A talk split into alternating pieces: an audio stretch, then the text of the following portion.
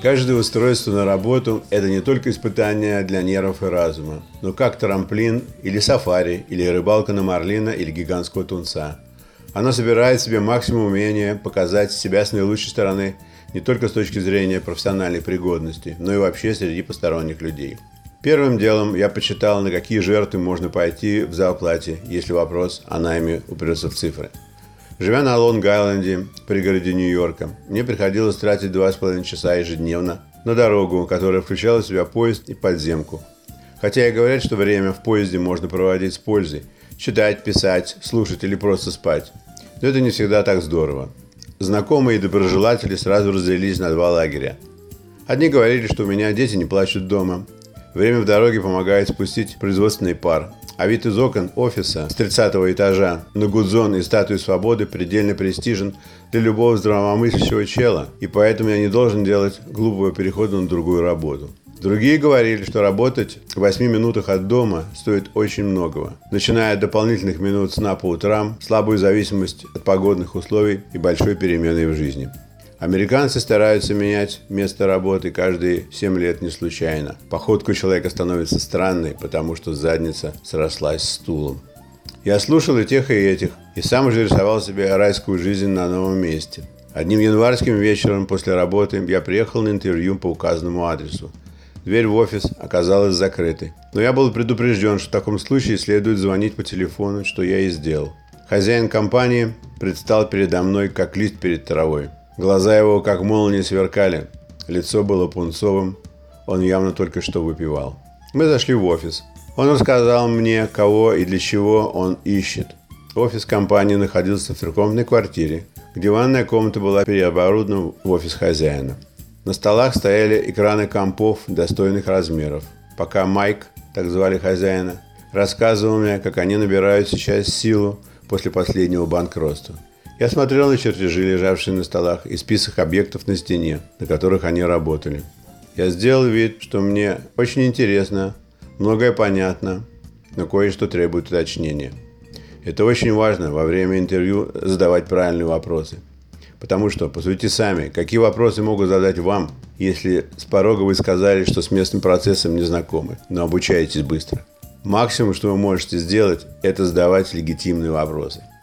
Как только Майк услышал первый из них, лицо его осветилось улыбкой облегчения, что не добаря он привел на собеседование, а нормального чела, который в трубах сечет и понимает про вентиля на обратках и байпасах. Майк назвал мне цифру, которую готов был предложить с первого дня, и на которую я могу рассчитывать через три месяца, если все пойдет нормально.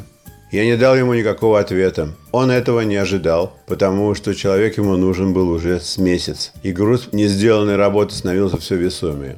Я позвонил ему через три дня и сказал, что готов принять его предложение, если он даст мне третью неделю отпуска. Но даже если бы он не дал третью неделю отпуска, я все равно пришел бы к нему, потому что мне опять хотелось испытать нового. Через три дня мы договорились созвониться и резюмировать нашу сделку. Через три дня я подал Ричарду заявление об уходе. Он никак не реагировал на него первое время, а в конце второй недели стал уговаривать меня не делать глупостей. Мне было странно услышать от него такое, человека предельно безразличного ко всему и уравновешенного. Я напомнил ему, как глубоко я был оскорблен когда-то за урезание моего жалования. Он сразу слегка воспрянул духом и сказал, что постарается мне вернуть со временем урезанное. Я знал, что это профессиональная ложь и даже не стал ловить его на слове, а сказал, что мы славно собачились 15 лет, и теперь ему придется найти другого козла отпущения, но все равно я бесконечно благодарен ему за уроки, которые никакими деньгами не купить.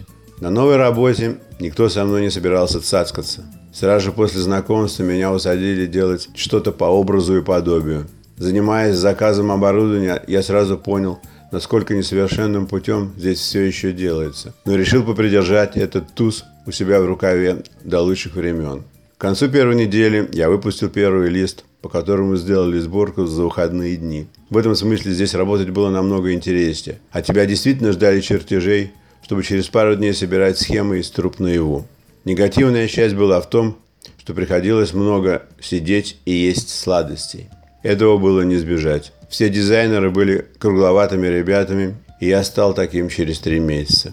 Примерно в это же время я получил письмо от Ричарда с чеком на 10 тысяч долларов и предложением вернуться. Я послал благодарность за деньги и сказал, что больше не работаю совсем.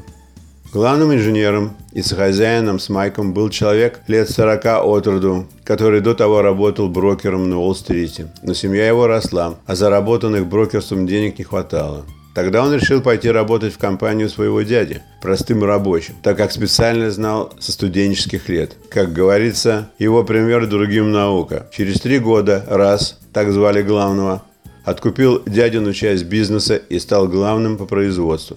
Ко мне он с самого первого дня отнесся с подозрением. Зачем дизайнеру из солидной манхэттенской фирмы переходить работать к контрактору? Да еще жил я в том же самом престижном районе, что и он с семьей. У него было странное чувство юмора. Например, принимая нового человека на работу, он в лоб его спрашивал, нормальный ли тот человек, раз решился сделать такой отчаянный шаг в своей жизни. У Раса не было своего офиса, так что все мы были свидетелями его словесных эскапад. Временами я сравнивал его шутки с речью диджея Хаварда Стерна, самого смешного из всех слыханных. Где-то через 8 месяцев работы я решил, что несмотря на то, что работа была мне не в тягость, но и радости особой я от нее не получал. И поэтому подумал, что надо заканчивать мне с моей трудовой деятельностью. Я придумал себе причину для увольнения месяцев через 10. Так оно и случилось. Как заключение могу сказать, что бывшие русские не очень хорошо уживаются в корпоративной Америке по нескольким причинам. Как только они достигают определенного уровня знаний и мастерства, то не хотят быть даже высокооплачиваемыми подчиненными, а бросаются открывать свои бизнесы, не понимая, что быть хорошим специалистом и при этом бизнесменом – это вовсе не одно и то же. Но назад в корпоратив для многих из них хода нет. Так и маются они рабами своей независимости, едва сводя концы с концами. Say,